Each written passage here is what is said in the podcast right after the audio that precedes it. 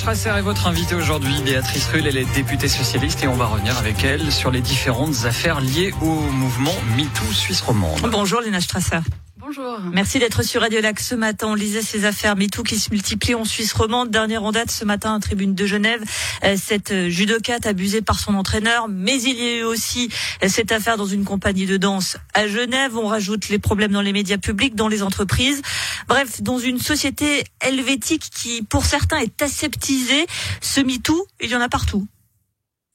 Ce qui est positif, c'est que les langues se délient et qu'on commence à en parler à euh, utiliser la justice pour euh, revenir sur ces affaires, euh, ce qui me semble très bien que les personnes osent et que la honte commence à changer de, de cran. MeToo, initialement, c'était il y a quatre ans. On voit que les affaires se succèdent. Finalement, rien n'a changé. Rien n'a changé peut-être. Je pense que ça prend du temps. Je pense qu'on est un pays dans lequel ça prend du temps. Et puis je pense que pour que les choses changent, il faudrait que les conditions cadres au niveau de, des lois, de l'État puissent également évoluer.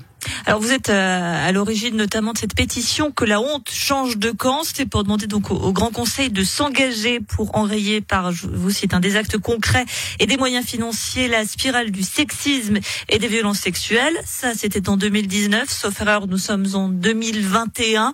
On attend toujours ces actes concrets. Alors la pétition a pas été a été déposée euh, par euh, des citoyennes et des citoyens. Euh, oui, on attend toujours des actes concrets. Il y a une loi sur le sexisme qui est en, qui a été rédigée, qui est en cours de de, de traitement.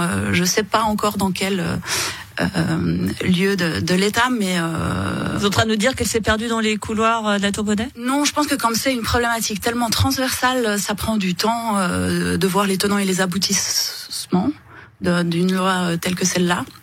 Donc on attend qu'elle euh, qu'elle arrive au Parlement et moi j'espère qu'on l'aura avant la fin de la législature parce qu'à mon avis il est urgent euh, de pouvoir agir au niveau légal. Ça prend du temps, mais est-ce qu'on a du temps? Non, on n'a pas de temps. On n'a pas de temps. Et euh, la, la, première chose qu'il faudrait pouvoir changer, c'est les comportements et les stéréotypes euh, chez tout un chacun finalement, et puis que les entreprises prennent la mesure de cette problématique, arrivent à dire stop, arrivent à s'occuper des victimes, arrivent à, à aller de l'avant avec euh, cette problématique et que l'État prenne aussi la mesure et, et fasse des choses euh, au niveau de légal. On l'a vu au niveau du Conseil national où il y a euh, un travail qui est en train d'être fait sur le code pénal, une révision du code pénal pour peut-être y intégrer la notion de consentement. Ce qui serait une très bonne chose parce que c'est vraiment par là qu'il faut commencer.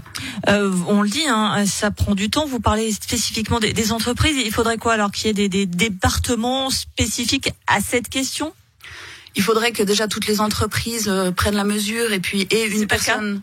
Non, je pense pas. Et une personne de confiance euh, qui euh, qui puisse être à l'écoute des, des problématiques et les faire remonter et en faire quelque chose.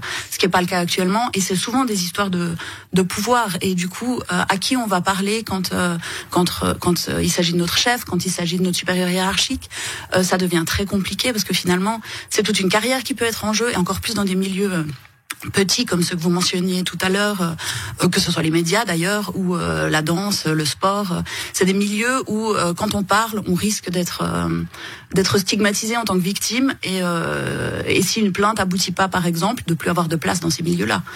Ça, ça vaut on pense pour des grandes entreprises qui ont les moyens de mettre en place ces structures.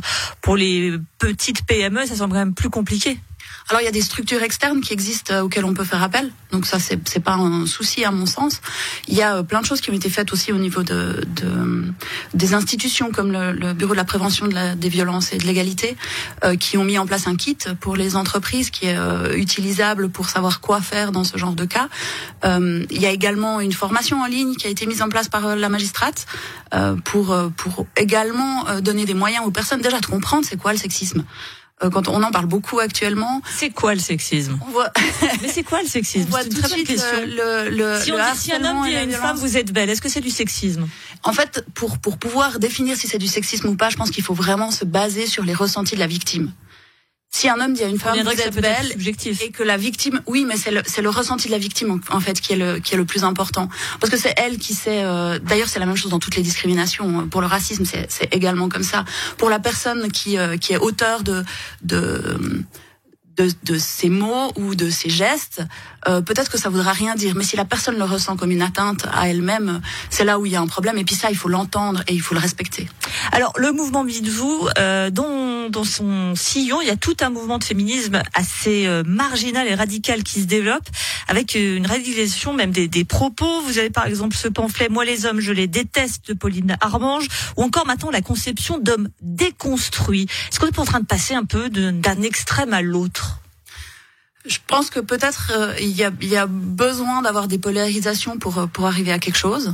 Voilà, moi je me je me reconnais pas forcément dans ces mouvements-là, mais euh, mais ça veut vraiment dire que le problème il est très conséquent. Et puis on est dans une société qui arrive aussi dans dans, dans des questionnements qui sont différents, avec une fluidification de la question du genre, euh, qui va qui va amener d'autres problématiques, d'ailleurs également dans les entreprises à mon avis, avec de plus en plus de personnes qui qui ne ne se reconnaissent ni dans un genre ni dans l'autre.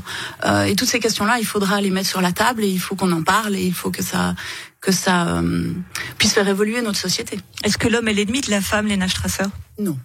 Merci à vous, Léna Strasser, députée euh, socialiste au Grand Conseil Genevois, d'avoir été sur Radio Lac ce matin.